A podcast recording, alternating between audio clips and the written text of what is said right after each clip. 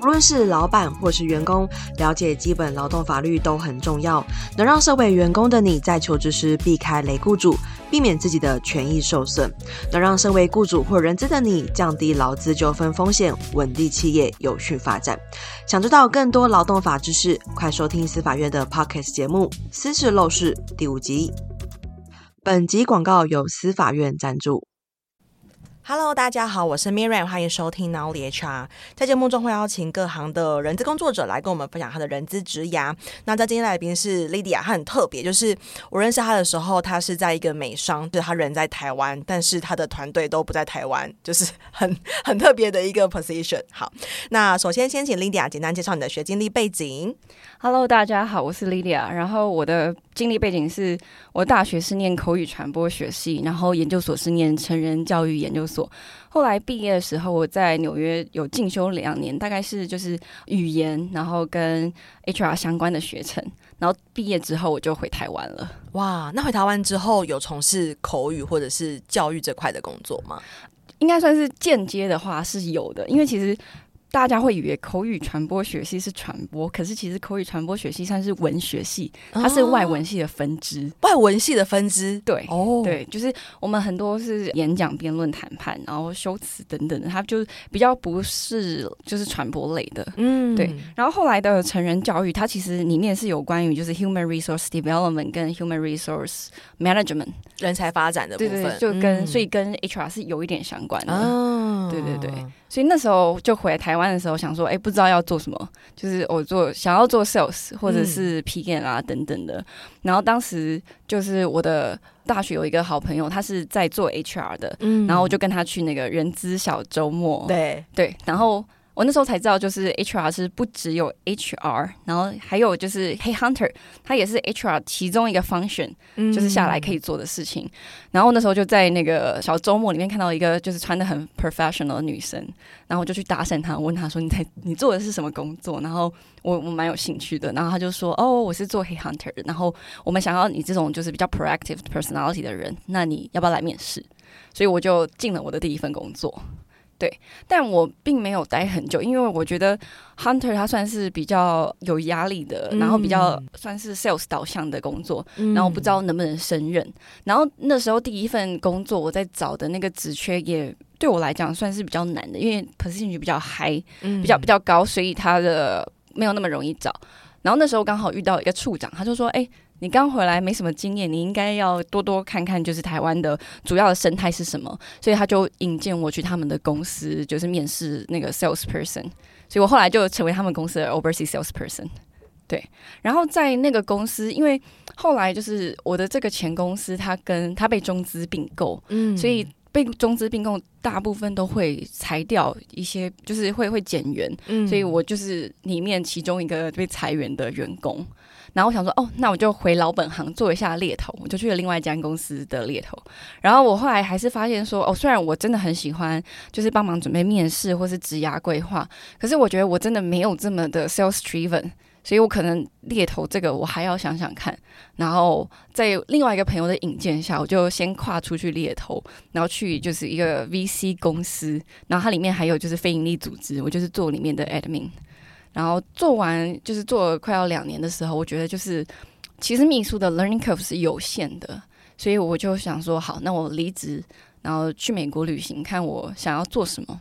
我后来在 VC 公司发现，其实很多人都是转换跑哦，因为那个间 VC 的办公室在一个共享空间，哦，所以在共享空间的时候可以认识到很多新创的人，然后发现很多新创的人他都是转换跑道，或者是就是转职，或者是就是都是跨行领域。可是大家虽然就是顶着很好的学历，可是他们都很没有信心。然后我觉得这件事情好像其实大家都有，然后我想要透过采访的方式去让大家可以知道说，哎，你并不孤。孤单，那别人是用什么方式解决？我那时候想说，哎、我美国旅行的时候开始做这个，然后在开始之前，之前我的就是前公司，就是前美商，他就刚好问我说，我们现在有在找一个 HR，在就想要 build 亚洲的 engineer team，然后问我有没有兴趣。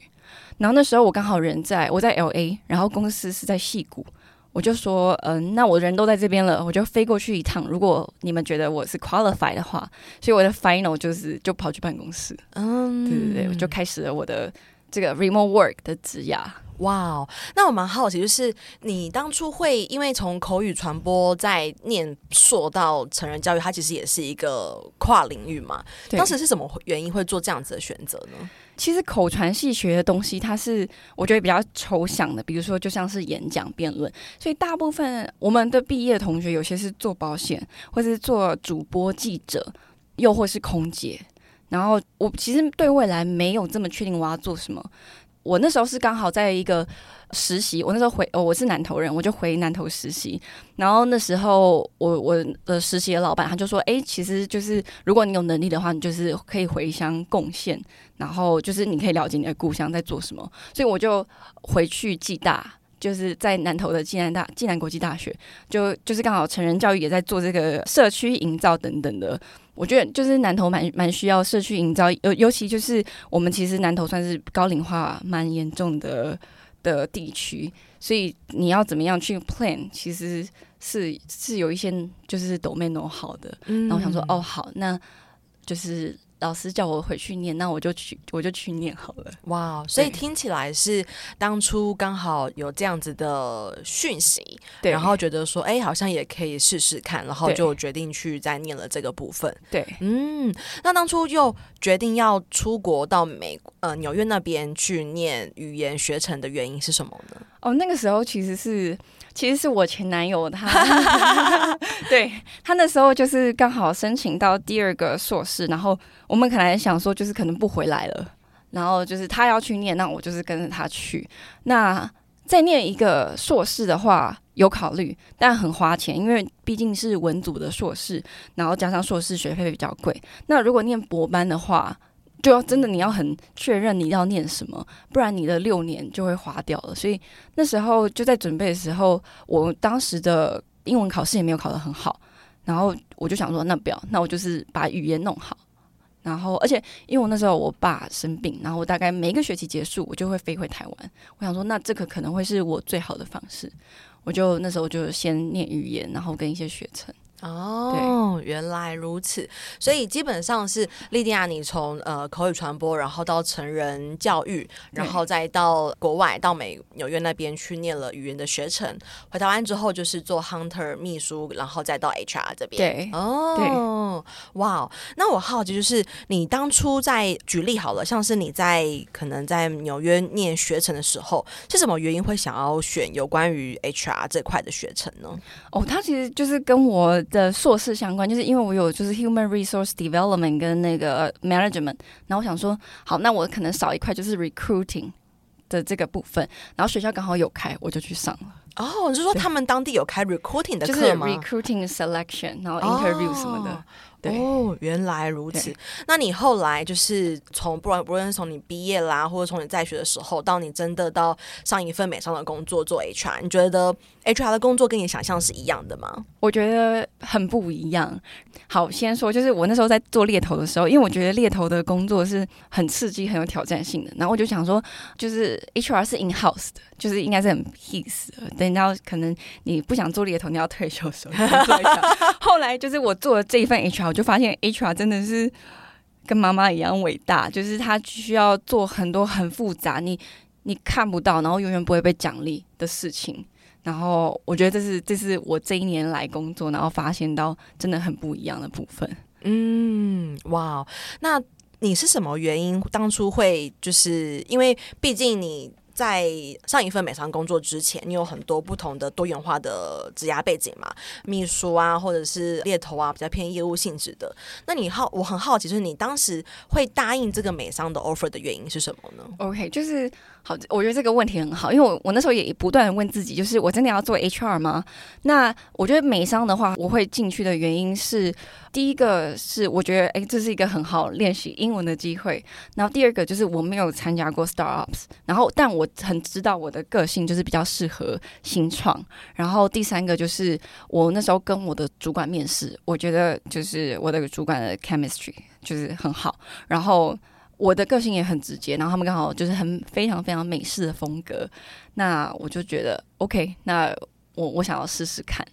对，所以是因为文化的关系才 take 这个 offer。对，就是他的挑战可能会比我本身认知的 in house 的，的 HR 还会多很多。哦。然后我就想说，好，那我一定可以学很多东西，我就加入了。嗯。那在这个美商，就是你上一份工作的这个 position 上，主要会负责哪一些 HR 的 function 呢？我一开始去年七月的时候，我是就是要在 HR build 一个 engineer team，所以我负责的范围，我可能就是主要是招募。那但我招募的范围就是台湾，然后中国跟越南。但我们柬埔寨其实是有一个同事，是 referral 的，所以就是我主要会是负责招募，然后举办一些就是聚会等等的。那因为有时候我会，我们有时候会安排就是越南的同事来台湾，或者柬埔寨的同事来台湾，所以就是我也是会负责他们的签证啊，或者是等等比较细项的事情。嗯，对。那后来到今年的一月的时候，就是我们公司就把我 promote。到就是我后来就做 head of HR，所以它就是一个 full function 的工作，然后包含是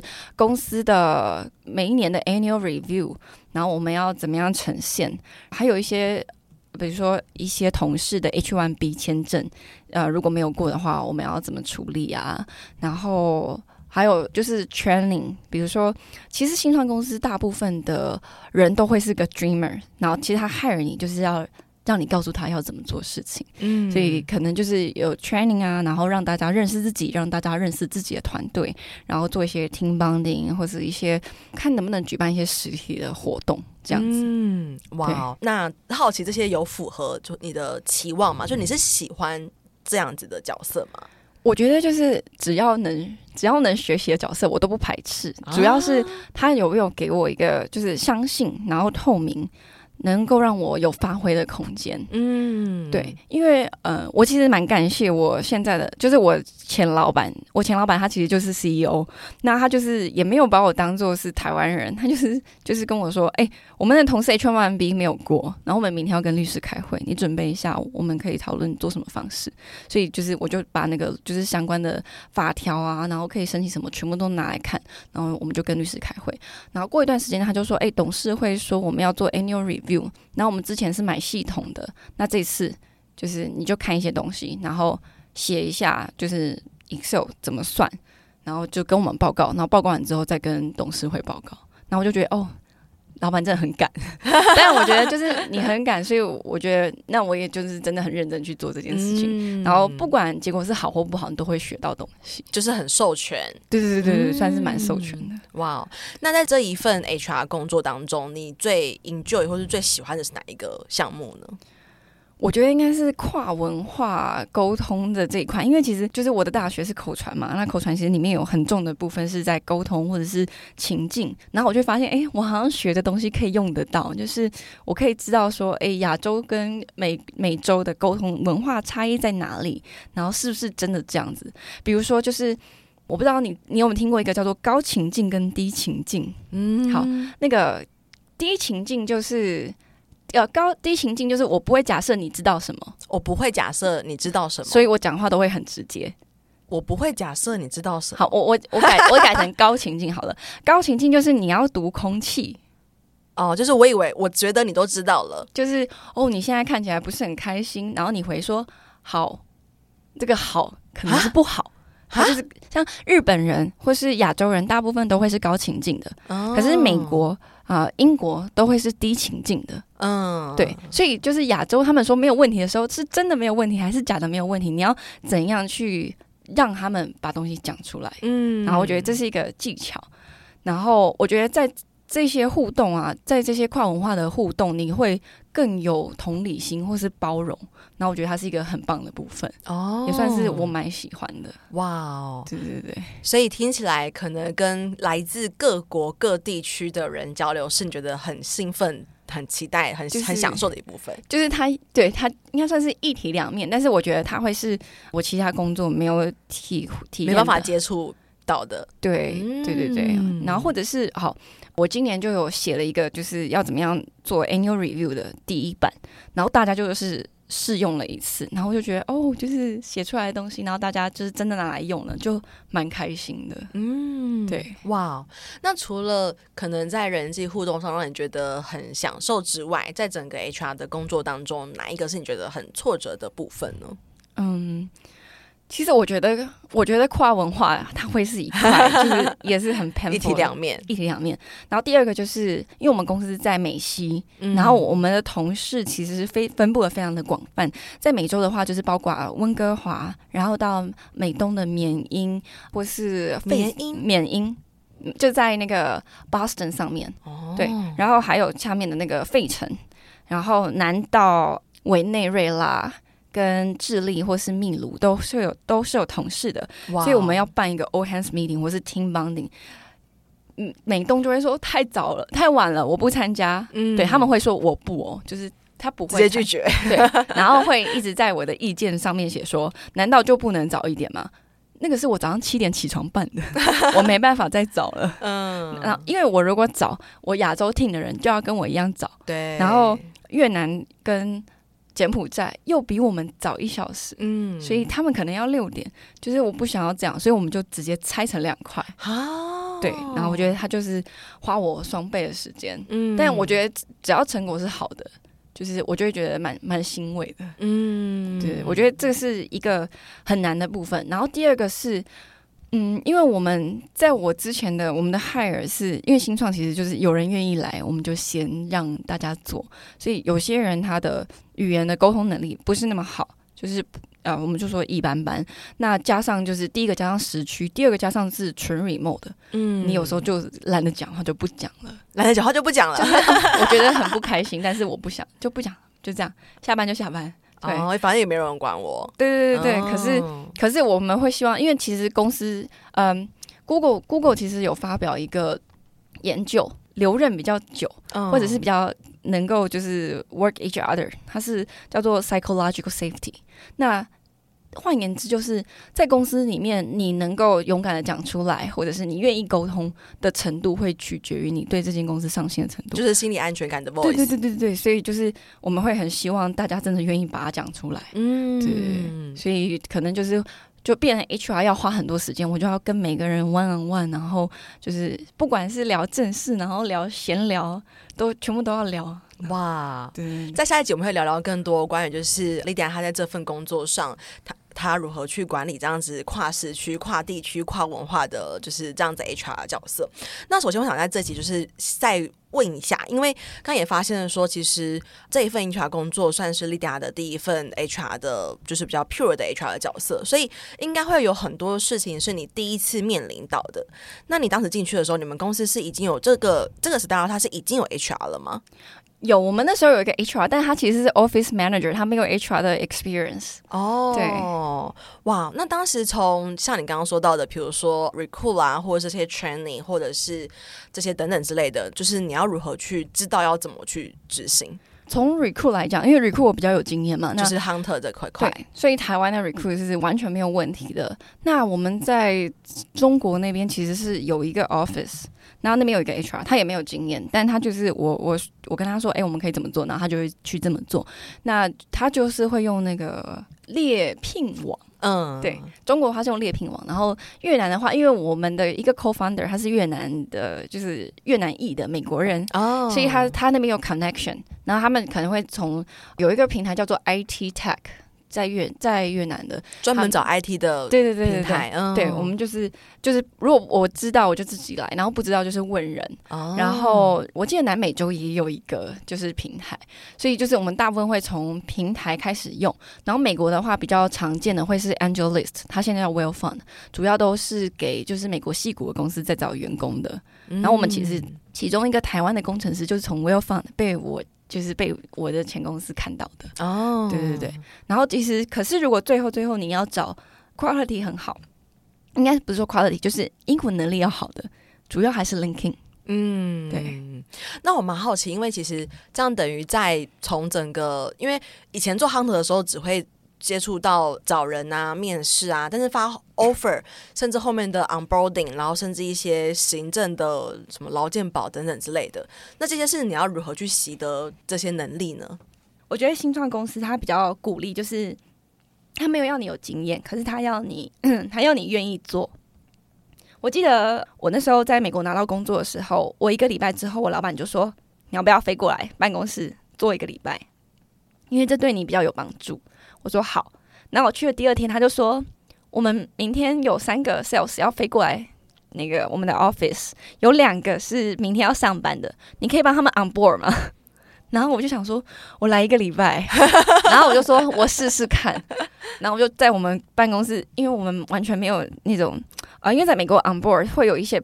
一些礼物或是 package，我就开始找我们公司的东西，然后盒子随便乱贴，然后写个卡片，然后叫叫每个办公室的人都写个 welcome card，然后就就我们就这样 on board 了。嗯，对，所以他们不会去要你要怎么样，是你自己要想办法把这件事做到。嗯、先先就是你先做了，有了，我们才可以进步。然后像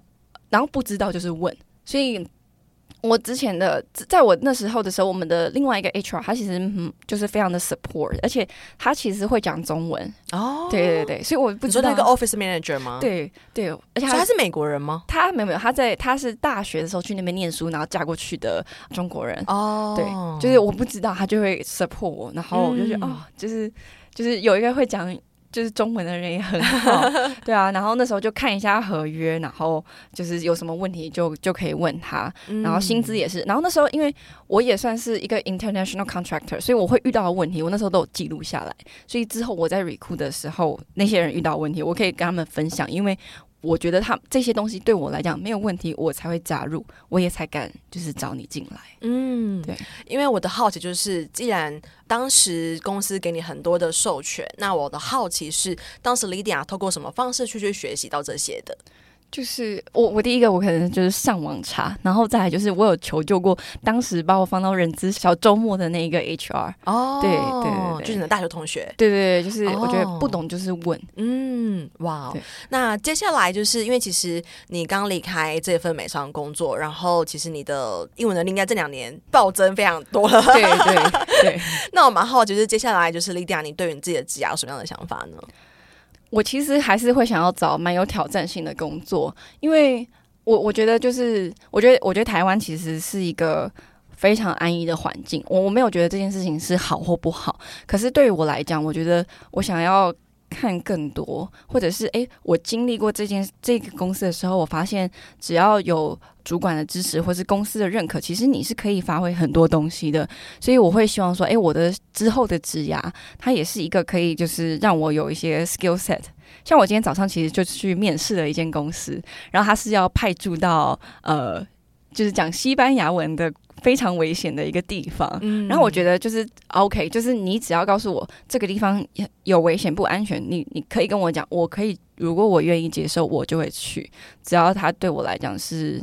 以后的职涯，它对我来这些经验是可以叠加上去的。嗯，比如说，哎，那就是其实在，在在纽约、德州或者是加州，其实很多人都会讲西班牙文。然后我那时候在纽约有学一点点西班牙文，然后我觉得我还想要学下去。我觉得它就是一个很好的机会。嗯，然后第二个就是我也很喜欢旅游，我想说，哦，好，因为那个地方在墨西哥，那我之后去中美洲或是南美洲也都很方便，它也会是我的。其中一个考量，嗯，然后第三个就是因为这个工作是他们也是第一次派驻 HR，还有任就是他们没有派过任何台湾人出去哦，对，所以他们其实也是给很大的权限，只是你要自己摸。嗯，然后我就说，就是这个东西我愿意自己摸，只要呃我的 manager 他只要信任，就是可以信任我，我觉得这件事情就是我会想要挑战。嗯，对。那 Lady 啊目前会想要在你的职涯上再叠加哪一些能力呢？我觉得就是我最后其实有想要做比较偏向 HR 那个 HRBP 的工作，因为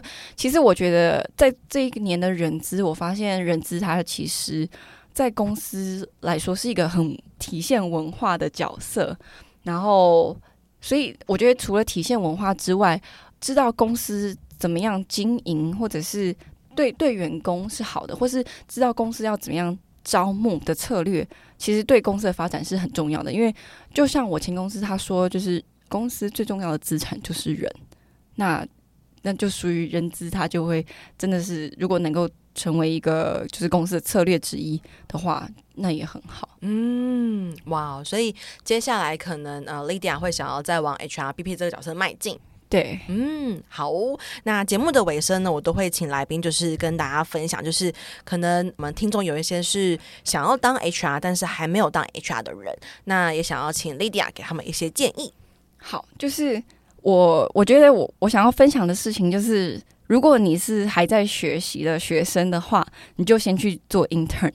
然后把你的 LinkedIn 维持好，因为其实 LinkedIn 它会是一个很重要的 connection 之一，你可以。你可以 follow 你喜欢的公司，然后你去看他们怎么样，这个文化是不是你喜欢的？我觉得文化很重要，而且对于人资，人资也是主宰人化呃文化的其中一个很重要的关键。对，然后第二个就是，我觉得虽然 HR 它就是一个同城，可是它 base 在不同的。公司的 size 还有它的领域，其实 HR 是非常非常不一样的。那我觉得，如果要去做 HR，你就要知道说你的公司是哪一个 size，然后哪一种领域，然后你要多比较。你最好就是面个十家，然后做 Excel 表，然后把自己自己面试的感觉写下来。然后我觉得。我觉得这应该是我想要给的建议。然后另外一个就是，我觉得除了可以修习相关的课程，LinkedIn 上面其实也有很多相关的课程，或者是一些 Coursera、Udemy。然后我觉得，如果身边有 HR 的人，也就是尽量发问，或者是收听我们的频道。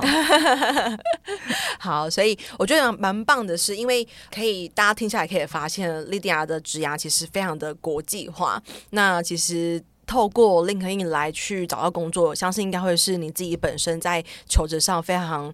平常或者是很理所当然的一件事情。我觉得这是台湾蛮多伙伴们需要学习的一个部分。因为虽然大家都知道，但是台湾蛮多 local 的企业其实比较少去投资源在这块。但我觉得，如果你自己有一个旅游梦，不能说旅游梦，留学不是不是海外工作梦，出国工作的话，那其实这块就是必须要去执行的部分。对，而且就是就是补充一下，我后来才发现。其实，在越南蛮多人用 LinkedIn，哦，我记得那个比例好像是不输台湾，然后我有一点点惊讶，我也蛮惊讶。对，我记得我 如果没记错，应该是这样。哇，所以我觉得台湾就是可以更国际化。嗯，对。下一集呢，我们会跟 Lilia 聊，聊聊更多，就是他是如何去 hold 住这整个远距的团队，因为除了远距之外，还有跨时区跟跨文化的问题，要怎么选用预留啊？我觉得都是很多人资伙伴们会很有兴趣的部分。那我们下期见喽，拜拜，拜拜。